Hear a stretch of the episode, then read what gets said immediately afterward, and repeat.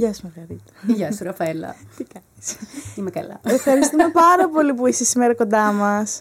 Εγώ είσαι πολύ ευχαριστώ. ευχάριστη ε, παρέα και νομίζω ότι θα κυλήσει πολύ ευχάριστα σήμερα η ώρα. Είμαι σίγουρη.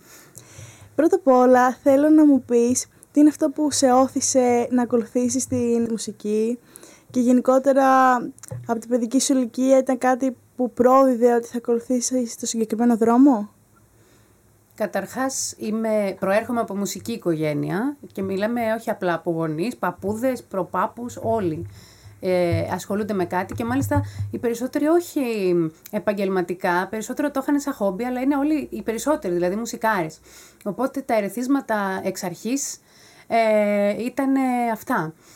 Ε, επίσης ο πατέρας μου είχε χοροδία, ε, μάλιστα μία από τις καλύτερες της Ελλάδος.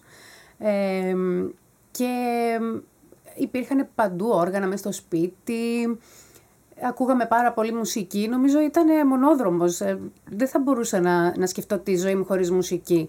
Δεν ξέρω αν σαν παιδάκι αποφάσισα εξ αρχής ότι θα κάνω αυτό στη ζωή μου, αλλά σίγουρα η μουσική ήταν πάντα εκεί.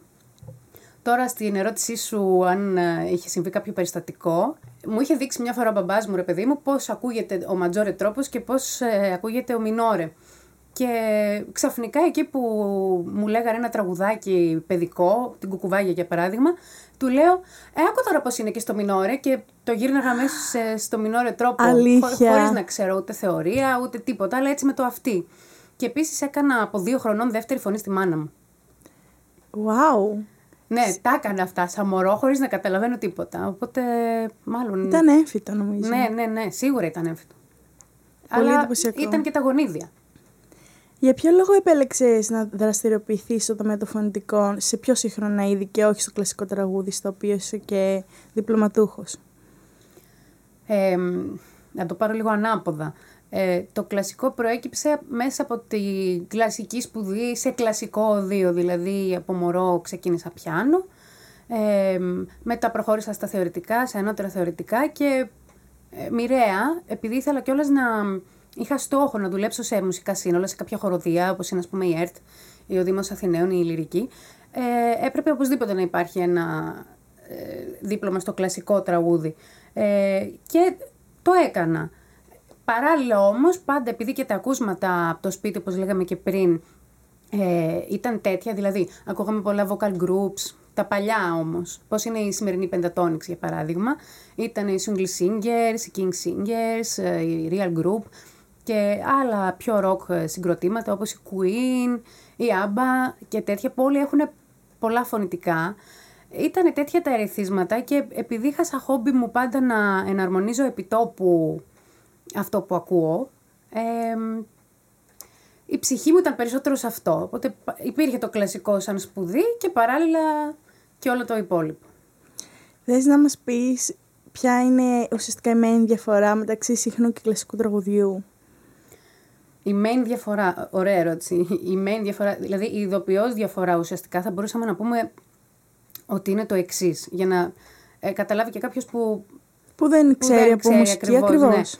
ναι. Η βασική υποδομή είναι ίδια, αλλά μ, είναι πολύ διαφορετικές οι απαιτήσεις από το ένα στο άλλο. Ο, κα- το καθένα έχει τις δικές του βέβαια, αλλά η ειδοποιώς διαφορά, όπως είπα και πριν, είναι το εξής. Ο κλασικός, ο τραγουδιστής μάλλον με την κλασική τοποθέτηση, καλείται να, να υπερκαλύψει μια ορχήστρα, έτσι. Οπότε μ, ουσιαστικά πρέπει να χρησιμοποιήσει και τα εργαλεία του σώματός του αναλόγως. Ε, πώς θα υπερκαλύψει μια ορχήστρα; Πρέπει να, κάνεις, να γυμναστείς αντιστοίχως, να έχεις ένα μεγάλο εύρος φωνής, ε, να είναι τοποθετημένη η φωνή σου, ενώ όταν υπάρχει μικρόφωνο, ε, ακόμα και ένας ψήθυρος μ, με αυτή την ε, τεχνητή ενίσχυση να το πω, μπορεί να ακουστεί. Ε, τα χαρακτηριστικά, τα διαφορετικά τους είναι ουσιαστικά στιλιστικά, είναι αισθητική, άλλο είδος ε, μουσικής. Αν και, και τα δύο μεταξύ τους, ε, μάλλον όχι μεταξύ τους, ε, από μόνα τους, έχουν υποείδη. Δηλαδή και στην κλασική μουσική σαν γενικότερη έννοια, αλλιώς ε, τραγουδούσαν ε, κλασικά, ξέρω εγώ, στην εποχή της αναγέννησης ή στον μπαρόκ, αλλιώς στην Ιταλική όπερα, Αλλιώς στη βαγνερική όπερα και επίσης στα είδη τα σύγχρονα πάλι δια, βλέπεις διαφορετικό στυλ τραγουδίσματος. Αλλά η βασική διαφορά είναι αυτή ότι ε, στην πορεία της ιστορίας οι απαιτήσεις ήταν διαφορετικές, οπότε κάπως έτσι εξελίχθηκε και το πράγμα. Μετά ήρθε ο τεχνητός ε, η, μικροφωνική, οπότε δεν χρειαζόταν να έχεις τόσο μεγάλο όγκο ας πούμε ε, και είναι και διαφορετικές οι τεχνικές. Ως καλλιτεχνική διευθύντρια αλλά και καθηγήτρια βέβαια σε δύο από τα οδεία του Lab Music Education στα οποία διδάσκεται αμυγός η μουσική ποιες πιστεύεις ότι είναι οι διαφορές από τα οδεία της κλασικής μουσικής; Ε, ουσιαστικά το αυτονόητο, η σπουδή σε αυτά τα οδεία εστιάζει στις τεχνικές και την αισθητική και το ρεπερτόριο της ε, σύγχρονης μουσικής. Δηλαδή; Δηλαδή, ε, καταρχάς διδάσκονται τα πέντε βασικά όργανα, ας το πούμε, ε, μιας rock μπάντας. Άρα, τι έχουμε, drums, ε, ηλεκτρικό μπάσο, ηλεκτρική κιθάρα, keyboards και φυσικά φωνητική. Ε, και οι καθηγητές που διδάσκουν σε αυτά τα οδεία συνήθως έχουν μεικτές σπουδέ, δηλαδή μπορεί να προέρχονται και από το κλασικό, ε, αλλά είναι και πάρα πολύ ενεργοί σε αυτό το χώρο. Άρα, για παράδειγμα, αν θέλει κάποιος να κάνει pop, ε, θα εστιάσει σε αυτή την τεχνική και σε αυτό το ρεπερτόριο. Δηλαδή, θα, θα μελετήσει κομμάτια που τραγουδάει η Beyoncé, ας πούμε, ή και παλαιότερη pop. Ο καθένας, ό,τι αγαπά τέλος πάντων. Αυτό. Και ποια είναι η θέση που παίρνει το κράτος ως προς αυτά τα οδεία που διδάσκουν τη σύγχρονη μουσική; Ε, υποθέτω ότι ρωτάς σε σχέση με τα πτυχία. Με τα... Ακριβώς, με τις πιστοποιήσεις που ναι, ναι, ναι, ναι, ναι. Λοιπόν, ναι, πολύ καλή ερώτηση και εδώ θα γκρινιάξω μάλλον λίγο. Ε, Μπορείς να κατακεραυνώσεις Δεν ξέρω τι γίνεται σε αυτή τη φάση, γιατί μπορεί να έχει γίνει κάτι και να μην το ξέρω, αλλά μέχρι και κάποια λίγα χρόνια πίσω, ε, ουσιαστικά σε αυτά τα όργανα που προανέφερα και στην σύγχρονη φωνητική, ε, το Υπουργείο δεν ε, αναγνωρίζει διπλώματα. Με την έννοια, ποια έννοια; Το κάθε οδείο μπορεί να, να, να δίνει πτυχία, να έχει τη δική του ύλη και να δίνει τα πτυχία, κανονικά με επιτροπές. Όμως, ε, αυτός που θα πάρει ένα τέτοιο πτυχίο δεν μπορεί μετά να διοριστεί ας πούμε στο δημόσιο. Όπως θα γινόταν αυτό με ένα δίπλωμα πιάνου ή ένα δίπλωμα mm-hmm. μονοδίας. Ε, και είναι και λίγο οξύμορο γιατί μιλάμε για σύγχρονη μουσική ενώ όλα αυτά τα είδη σχεδόν κλείνουν ένα αιώνα. Ε, δεν είναι κρίμα να μην ε, υπάρχουν διπλώματα σε αυτά τα όργανα. Ναι, και δεν είναι γενικότερα μόνο αυτά. δεν είναι εξυγχρονισμένο νομίζω το κράτος και δεν πιστοποιεί καινούργια είδη τα οποία έχουν πραγματικά ριζώσει στη ζωή μας πια. Αλλά εδώ δεν έχουν ούτε για την παραδοσιακή μας μουσική. Ε, ούτε, ούτε για το μπουζούκι. Θα μου πεις εντάξει, δεν έχει λόγιο ρεπερτόριο το μπουζούκι. Αλλά έχει το ρεπερτόριο το δικό του. Ούτε για το αρκορ, ακορντεόν, συγγνώμη, ε, δεν υπάρχει δίπλωμα. Αλλά δεν θα έπρεπε. Νομίζω πρέπει αυτό που είπες, να εξυγχρονιστεί η κατάσταση πια. Εννοείται. Σε αυτό το σημείο να πω ότι η Μαργαρίτα είναι και συμφοιτήτριά μας στο Τμήμα Μουσικών Σπουδών στην Κέρκυρα. Ωστόσο, επειδή ακριβώς έχεις την κατάρτιση του οδείου, θα ήθελα να μας πεις με δύο λόγια ποια είναι η διαφορά, η διαφορά στο μορφωτικό επίπεδο, στις γνώσεις και γενικότερα στη κατάρτιση που μπορεί να πάρει κάποιος σε αυτά τα δύο ιδρύματα. Έχουν κοινά στοιχεία, αλλά έχουν και αρκετές διαφορές. Δηλαδή μπορούμε να το πάρουμε και από... Ε, να, να δούμε τις παραμέτρους. Δηλαδή, ε, το να είναι κανείς φοιτητής σε ένα πανεπιστήμιο σημαίνει ότι έχει δωρεάν εκπαίδευση. Ε, πράγμα που δεν συμβαίνει σε ένα οδείο, έτσι. Ε, για να μπει στο πανεπιστήμιο πρέπει να δώσει πανελλήνιες, ενώ μπορεί ο καθένας να πάει να γραφτεί στο οδείο της γειτονιάς του, ας πούμε, χωρίς εξετάσεις. Ε, Όμως, ε, στο πανεπιστήμιο πρέπει να είσαι ήδη καταρτισμένος, ε, τουλάχιστον στο δικό μας. Ε, φαντάζομαι και σε όλα τα μουσικά πανεπιστήμια. Ε, δεν μπορείς να πας από το μηδέν, ενώ σε ένα οδείο μπορείς να πας από το μηδέν. Ω αρχάριο να ξεκινήσεις τσούκου τσούκου και να κάνεις τα μαθήματά σου. Ε, απ' την άλλη, ένα πανεπιστήμιο έχει περιορισμένες θέσεις προφανώς. Ενώ είπαμε, υπάρχει πληθώρα οδείων. Επίσης, στο πανεπιστήμιο δεν διαλέγεις τους δασκάλους, ενώ στο δύο μπορείς να πας στοχευμένα για, σε έναν δάσκαλο. Ε, στο δύο επίσης εστιάζεις ουσιαστικά σε ένα όργανο ε, κυρίως. Επίσης, όταν κάποιος πάει σε ένα οδείο για να σπουδάσει ουσιαστικά ένα όργανο, έχει πολυετή σπουδές πάνω σε αυτό το όργανο. Ε, Ξεκινάς δηλαδή από την κατωτέρα, πηγαίνεις στη μέση. Δηλαδή, μια σπουδή πιάνου μπορεί να κρατήσει και 12 χρόνια. Εγώ, για παράδειγμα, έκανα 9 χρόνια κλασικό τραγούδι μέχρι να πάρω το διπλωμά μου. Ε, στο πανεπιστήμιο δεν μπορείς να κάνεις τόσα χρόνια πάνω σε ένα αντικείμενο. Η ενασχόλησή σου με το τραγούδι ξέρουμε ότι είναι τεράστια, αλλά ειδικεύεσαι στα backing vocals. Για ποιο λόγο επέλεξες τη συγκεκριμένη ιδιότητα; Αυτή με επέλεξε. ε, όπως είπα και στην αρχή, είχα μια φυσική κλίση στην επιτόπου εναρμόνιση, να το πω έτσι. Ε, ήταν πάντα το μεράκι μου από μωρό. Ε, πάντα δηλαδή, όταν άκουγα ένα τραγούδι, ε, βαριόμουν να κάνω την πρώτη φωνή, να τραγουδήσω την πρώτη φωνή. Δηλαδή δεν το έβρισκα ενδιαφέρον. Ήθελα να κάνω κάτι άλλο, έτσι για να συνοδεύσω αυτό που άκουγα. Ε, και επειδή μπορούσα να ακούω ταυτόχρονα τις υπόλοιπες φωνές και να λέω την επόμενη ας πούμε ε, και μου αρέσει και η συνέχιση πάρα πολύ των φωνών και τραγουδούσα και με τα αδέρφια μου και με τα ξαδέρφια μου και μου αρέσει και η πολυφωνία. Ε, κάπως έτσι, δε, ήρθε πολύ φυσικά. Θεωρείς ότι ο μέσος όρος έχει ταυτίσει τα δεύτερα φωνητικά με κάτι ποδέστερο σε σχέση με την κύρια φωνή; Ναι, κάποιοι μπορεί να το σκέφτονται και έτσι, αλλά ουσιαστικά η πρώτη φωνή λόγω της φύσης της ε, είναι αυτή που τραβάει την προσοχή, όπως είπαμε και πριν, που θα διηγηθεί την ιστορία του εκάστατου κομματιού. Ε, είναι και πιο δυνατά, ε, άρα είναι πιο ελκυστική για τον ακροατή. Τα φωνητικά απ' την άλλη είναι μια πιο μουσική δουλειά, να το πω έτσι. Ε, γοητεύει νομίζω περισσότερο έναν μουσικό παρά τον ακροατή. Ε, αλλά κάθε στοιχείο στη μουσική παίζει το ρόλο του. Όλα χρειάζονται για το τελικό αποτέλεσμα. Μια συμφωνία του Μπετόβεν, ας πούμε, δεν θα ήταν η ίδια αν έλειπε ένα Ε, έτσι λοιπόν και τα φωνητικά, σαν ενορχιστρωτικά, χρειάζονται μέσα σε ένα κομμάτι. Σε ρώτησα αυτό, διότι έχει αποτυπωθεί και υιοθετηθεί ο όρος ως δεύτερα φωνητικά στην Ελλάδα και ο όρος δεύτερα δεν είναι τόσο όμορφος, κατάλαβες.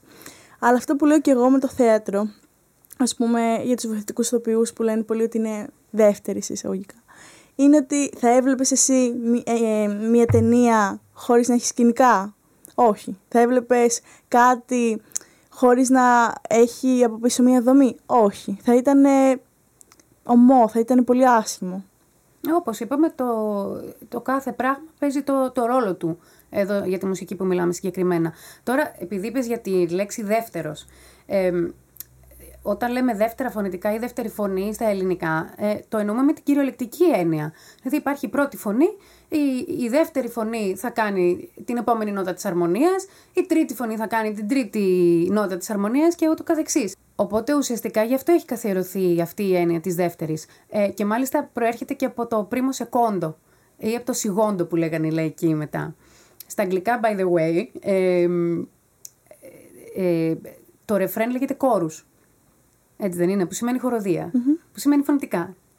Ε, και το backing ε, ουσιαστικά σημαίνει αυτό που είπες, υποστηρικτικά, υποστηρικτικά φωνητικά είναι, βοηθητικά υποστηρικτικά. Και οι τραγουδιστές που τα κάνουν λέγονται backup singers στο εξωτερικο Μια που ανέφερες το εξωτερικό, ήθελα να σε ρωτήσω αν μπορεί κάποιος να κάνει την ίδια καριέρα στην Ελλάδα και στο εξωτερικό πάνω στο αντικείμενο αυτό. Ενδιαφέρει πάρα πολύ γιατί είναι θέμα κουλτούρας. Εδώ δεν έχουμε τέτοια κουλτούρα. Ε, σε σκηνές ε, συχνά θα δεις, τουλάχιστον αν μιλήσουμε ας πούμε, για τη ροκ μουσική παράδειγμα, έτσι, θα δεις ένα μέλος της μπάντας να κάνει άντε μια δεύτερη φωνή. Ε, σπάνια θα δεις ένα ensemble φωνητικό. Οι λόγοι είναι πολλοί, κυρίως είναι οικονομικοί, να λέμε και την αλήθεια. Ε, αλλά θα πρέπει να υπάρχει και ένας συνορχιστρωτή που θα ξέρει ακριβώς, να έχει τη γνώση να το στήσει όλο αυτό. Αλλά εδώ και στην Ελλάδα δεσπόζει λίγο και το ελαφρολαϊκό ε, είδος που είναι κάπως προσωποκεντρικό ε, και δεν δίνει χώρο για τέτοια πράγματα. Ε, επομένως το κοινό είναι μικρότερο, το κοινό που θα παρακολουθούσε ας πούμε μια jazz μπάντα, μια rock, μια pop, οτιδήποτε δηλαδή θα είχε χώρο και αυτή την πολυτέλεια ε, για έναν σάμπλ φωνητικών. Επίσης, αυτές οι μπάντες παίζουν συνήθως σε μικρότερες σκηνές που από την εμπειρία μου δεν έχουν και χώρο, να τα λέμε και αυτά τα πρακτικά, δεν έχουν και χώρο στη σκηνή για παραπάνω άτομα. Πονεμένη ιστορία γενικότερα. Είναι βέβαια και κάποιοι καλλιτέχνες που το τολμούν και παίρνουν κόσμο να, να κάνει φωνητικά έτσι πιο οργανωμένα, να το πω έτσι. Θα μας περιγράψεις μια μέρα σου στο στούντιο πώς γίνεται η διαδικασία εγγραφής φωνητικών, τα φωνητικά γράφονται ταυτόχρονα, ετεροχρονισμένα; Ε, ανάλογα, αν τα γράφει ένας άνθρωπος, δηλαδή αν πάω εγώ να, να γράψω πούμε, μια τριφωνία, προφανώς και δεν θα τα γράψω ταυτόχρονα, ε, θα γράψω την πρώτη φωνή, μετά από τα ακουστικά θα την ακούω, οπότε πάνω σε αυτήν θα ηχογραφήσω τη δεύτερη και ούτω κάθε εξής. Ό,τι τραγουδά συμπληρωματικά, μετά γράφεις την επόμενη φωνή. Αν είναι πολλά τα άτομα, δηλαδή έχουμε ας πούμε ένα κουαρτέτο, έτσι, τέσσερις ανθρώπους που κλήθηκαν να κάνουν τα φωνητικά. Ε, υπάρχει τρόπος να γράψουν και όλοι μαζί. Αν το στούντιο είναι υπερεξοπλισμένο και έχει διαφορετικά booth θαλάμους, δηλαδή που μπορεί να μπει ο καθένας μέσα και να μην περνάει η φωνή του στο μικρόφωνο του άλλου, μπορούν να γράψουν και ταυτόχρονα. Βέβαια αυτό στην Ελλάδα δεν νομίζω ότι υπάρχουν πολλά στούντιο που να μπορούν να το κάνουν. Ε, αλλά μπορεί να μπει και ο καθένας μόνος του και με την ίδια διαδικασία πριν, όπως είπα πριν, ε, ακούγοντας, συμπληρώνει τη δική του φωνή. Και υπάρχουν αυξομοιώσεις στο ηχόχρωμα; Ε, εννοείς ε, στην, επεξεργασία, ναι. Δηλαδή, στη τελική παραγωγή και τη μίξη, δέχονται μεγαλύτερη επεξεργασία τα backing vocals ή τα lead; ε, θα μου πεις εξαρτάται ναι. βέβαια. Όλα θα δεχτούν μια επεξεργασία γιατί ε, μιλώντας για τα backing ε, σίγουρα θα πρέπει να, να δημιουργηθεί μια ομοιογένεια και στις συχνότητες ε, και στις εντάσεις ε, και υπάρχει και το λεγόμενο πανάρισμα που λένε οι, οι αγαπητοί φίλοι ηχολήπτες. Δηλαδή; δηλαδή, ε, ουσιαστικά αυτό είναι ε, πώς θα ενταχθεί κάθε φωνή μέσα στον ηχητικό χώρο. Αν για παράδειγμα βάλεις ακουστικά, ε, θα ακούσεις π.χ. μια φωνή να σου έρχεται από το, από το δεξί μόνο. Μια άλλη ίσως να σου έρχεται από το κέντρο. Η τρίτη να σου έρχεται αριστερά ε, ουσιαστικά είναι η αρχιτεκτονική, η ηχητική αρχιτεκτονική ε, του κάθε ήχου. Έτσι. Μπορεί να θέλει κάποιος να τα βάλει όλα από μία μεριά για να ακούγονται σαν μια χοροδία που έρχεται από συγκεκριμένο σημείο. Ε, Πολλές φορές βέβαια γίνεται και κούρδισμα στο στούντιο. Θέλω να κάνεις μία σε κάτι πάρα πολύ σημαντικό που είναι το voice box το οποίο είναι το φωνητικό σύνολο το οποίο έχεις ιδρύσει και διευθύνεις παράλληλα και μετέπειτα να σε ρωτήσω και κάποια πράγματα πάνω σε αυτό. Κοίτα, όπως είπα και πριν, ε, πάντα ήμουνα σε χοροδίες. Ε, ε, ξεκίνησε από τη χοροδία του πατέρα μου, την φίλη μοντέρνας μουσικής. Και αυτή η χοροδία είχε μια πορεία 20-25 χρόνων, κάπου εκεί. Μεγαλώνοντας, μπήκα κι εγώ, γιατί ως μωρό δεν θα μπορούσα να συμμετέχω. Ε, μπήκα κι εγώ λοιπόν σαν μέλος και μαζί με άλλους συνομιλικούς μου. Όταν λοιπόν αποφάσισε ο πατέρας μου να σταματήσει πια γιατί κουράστηκε, υπήρχε μια, ένας πυρήνας ε, συνομιλίκων, ε, γύρω στα 10-12 ε, άτομα που θελήσαμε να το συνεχίσουμε, όχι υπό την ίδια στέγη ας πούμε ή με το ίδιο όνομα, να ξεκινήσουμε κάτι καινούριο. Οπότε κάπως έτσι ξεκίνησε η ιδέα και μετά, βέβαια, και με οντισιόν και με άλλους φίλους που θέλουν να συμμετέχουν, στελεχώθηκε το Voice Box. Έτσι ξεκίνησε το πράγμα. Ε, γύρω στο 2012 εκεί. Α, πλάκα-πλάκα σχεδόν κλείνουμε και 10 χρόνια. Ε. Δεν το έχω συνειδητοποιήσει αυτό. Ευχαριστούμε. Τι ανώτερε. ε, τι άλλο θες να σου πω για το Voice Box; Θέλω να μου πεις κατά πόσο πιστεύεις ότι είναι σημαντικό να υπάρχουν παρόμοια καπέλα σύνολα στην Ελλάδα; Και πώς αισθάνθηκες όταν η κόπη σου ανταμείφθηκαν με την κατάκτηση του βραβείου για το φωνητικό σας σύνολο. Ε, να ξεκινήσω από το τελευταίο και να πω φυσικά ότι, ε, εντάξει, φυσικά πολύ χαρά, ικανοποίηση, είναι μια επιβράβευση όπως και να το κάνεις. Ε, να πούμε κιόλας, μιας και πολύ πρόσφατα χάσαμε και τον μεγάλο μας συνθέτη Μίκη Θεοδωράκη, ε, ότι το βραβείο ε, ήταν σε έναν ε, μουσικό χοροδιακό διαγωνισμό στην Αύπακτο που φέρει και το όνομά του. Ε, διαγωνιστήκαμε μεταξύ γύρω στις 15 χοροδίες πρέπει να ήταν ε, και πήραμε το πρώτο βραβείο. Ε, τώρα πόσο σημαντικό είναι να υπάρξουν ε, τέτοια σύνολα. Πολύ σημαντικό. Για μένα η ακαπέλα μουσική νομίζω ότι είναι η υψηλότερη μορφή τέχνης. Εντάξει, μπορεί να είμαι λίγο υποκειμενική, αλλά όχι και τόσο, διότι ε, η φωνή είναι ένα συγκέραστο όργανο που ουσιαστικά ούτε μπορείς να το δεις, ούτε να το πιάσεις. Ε, είναι κάτι που είναι, βρίσκεται μέσα μας, οπότε αυτό αυτομάτως το κάνει πολύ δύσκολο. Ε, το να κουρδίσεις με όλους τους υπόλοιπους ανθρώπους θέλει μια ιδιαίτερη μαεστρία, στο πούμε. Νομίζω ότι είναι πολύ δύσκολο είδος και η ελληνική κουλτούρα είναι κάπως συνδεδεμένη ε, στο χοροδιακό εννοώ κόσμο, με άτομα πιο μεγάλης ηλικίας, με τις ίδιες τις στολές, τα ντοσιέ που τραγουδάνε παλιά ελληνικά κομμάτια. Ε, θα ήθελα να δω περισσότερα σύνολα και πιο νεανικά να ασχολούνται με τα ίδια αυτά που ασχολείται και το voice box όπως είναι το pop, rock, musical, jazz και τέτοια. Ε, υπάρχουν βέβαια σύνολα, δεν λέω ότι δεν υπάρχουν και μάλιστα κάποια είναι πολύ αξιόλογα. Αλλά θα ήθελα ε, να ασχολείται περισσότερο ο κόσμος με την ακαπέλα μουσική και όχι μόνο ακαπέλα δηλαδή, με τη χοροδιακή, φωνητική μουσική. Μια ανανέωση δηλαδή. Θα ήθελα να το δω. Αυτή η κουλτούρα υπάρχει περισσότερο έξω. Ναι. Ανέφερες πολλές φορές την εναρμόνιση με την οποία ασχολείσαι. Ποια είναι τα στάδια δημιουργίας και καταγραφής της εναρμόνισης; Όταν ξεκινάω να, να εναρμονίσω ένα κομμάτι, πρώτα απ' όλα θα πρέπει να σκεφτώ γιατί σύνολο το θέλω. Δηλαδή, θα αποδοθεί από ένα μεικτό σύνολο γυναίκε-άντρε. Μόνο γυναίκες, μόνο άντρες, μήπως είναι παιδική. Πρέπει να σκεφτώ λοιπόν τι σύνολο θα ήθελα να το τραγουδήσει και που θα τέριαζε περισσότερο. Ε, όταν αποφασίσω αυτό το πράγμα, τότε αρχικά καταγράφω τη μελωδία και σε ποια φωνή ίσως θα ήθελα να τη δώσω.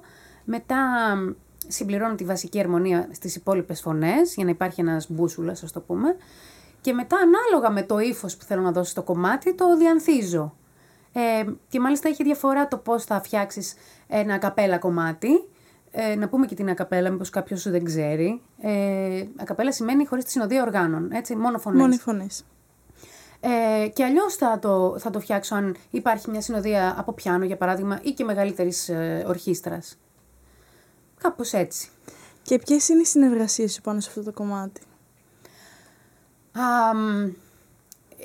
ε, είναι σε διάφορα είδη η rock metal σκηνή της Ελλάδας ε, χρησιμοποιεί πολύ χοροδίες. Έχω κάνει με πολλά συγκροτήματα δουλειές. Ε, σε αμυγός χοροδιακά σύνολα ε, έχω δώσει δουλειές μου για θεατρικές παραστάσεις, για τη διαφήμιση επίσης. Ε, τώρα να ξαναγυρίσουμε λίγο στο voice box και να μας πεις και εκεί ποιες είναι οι συνεργασίες σου. Ε, να πω κάποιες, έτσι, κάποιους βασικούς σταθμούς που έχουν υπάρξει. Ε, ε, μια πολύ ωραία συνεργασία ήταν αυτή με την Καμεράτα στο Μέγαρο Μουσικής στο, τα Χριστούγεννα του, του 18 νομίζω που κάναμε την παράσταση του Τζιάν Κάρλο Μενότη, τον Αμάλ και τους ε, νυχτερινούς επισκέπτες σε διεύθυνση του Μάρκελου Χρυσικόπουλου. Ήταν μια φανταστική Ήταν πολύ αξιόλογη, νομίζω, την είχα παρακολουθήσει κι εγώ. Ναι, ναι, ναι, το έχω καμάρει αυτή την παράσταση, μου αρέσει πάρα πολύ, μας άρεσε πάρα πολύ. Ε, με την Τώρα Μπακοπούλου επίσης έχουμε συνεργαστεί πάλι στο, στο Μέγαρο με έργα Χατζηδάκη. Ε, τι άλλο να σου πω, έχουμε κάνει κάποιες συναυλίες ε, στο τρίτο πρόγραμμα, ραδιοφωνικές. Ε, τι άλλο να σου πω, και πολλές ε, συνεργασίες ε, πάλι με, με συγκροτήματα ε, και πολλές συναυλίες σε, σε φεστιβάλ ε, σε Αθήνα και, και επαρχία. Ως διευθύντρια χοροδίας και χοροδός ίδια, ποια είναι τα προτερήματα και τα αγαθά τα οποία μας προσφέρει το πολυφωνικό και χοροδιακό τραγούδι; Ε, μπορώ να το σκεφτώ σε, σε διάφορα πεδία. Δηλαδή, αμυγός μουσικά αγαθά θα μπορούσε να είναι θα μπορούσαν να είναι η βελτίωση των ικανοτήτων, ας πούμε, της φωνής, η εξάσκηση του αυτιού, να ακούς παράλληλα τις υπόλοιπες φωνές όταν τραγουδάς είναι μια εξάσκηση και αυτή. Ε, το να προσπαθείς να έχεις ομοιογένεια με τις άλλες φωνές, να μην ξεχωρίζεις δηλαδή. Ε, να σκέφτεσαι τη φωνή σου οριζόντια, αλλά ακούγοντας και τις άλλες να σκέφτεσαι και την αρμονία κάθετα. Αυτές είναι κάποιες δεξιότητες που ε, έχουν πολύ ενδιαφέρον στο χοροδιακό τραγούδι. Μετά σε κοινωνικό επίπεδο ε, καλλιεργείται η ομαδικότητα, ένας κοινός στόχος που μπορεί να έχουν οι χοροδοί, ε, η δημιουργικότητα και φυσικά τα ταξίδια. Στανταράκι, πολλοί κόσμος πάει ε, σε χοροδίες για να κάνει ταξίδια, εντάξει, να τα λέμε και αυτά. Μετά ψυχολογικά ε, ενισχύει το χοροδιακό τραγούδι την αυτοπεποίθηση, πιστεύω, ε, την εκτόνωση, έχεις θετικά συναισθήματα όταν τραγουδάς, ανήκει σε μια κοινότητα. Ε, επίσης, ε, κάποιες έρευνες έχουν δείξει ότι και ιατρικά, ε, όντας σε μια ομάδα που τραγουδάς με τον υπόλοιπο κόσμο μαζί, μπορεί να, να βελτιώσει τη λειτουργία των πνευμόνων, ε, το ροχαλιτό, ενισχύει τη μνήμη, λένε. Το Πάρκινσον μπορεί να... Ε, όχι να γιατρευτεί φυσικά, αλλά να είναι σε μια καλύτερη κατάσταση. Και αυτό που μου έχει κάνει και περισσότερη εντύπωση που διάβασα στο ίντερνετ είναι ότι λένε ότι όταν τραγουδάς ε, μέσα σε μια χοροδία συγχρονίζονται οι παλμοί της καρδιάς με τους υπόλοιπους.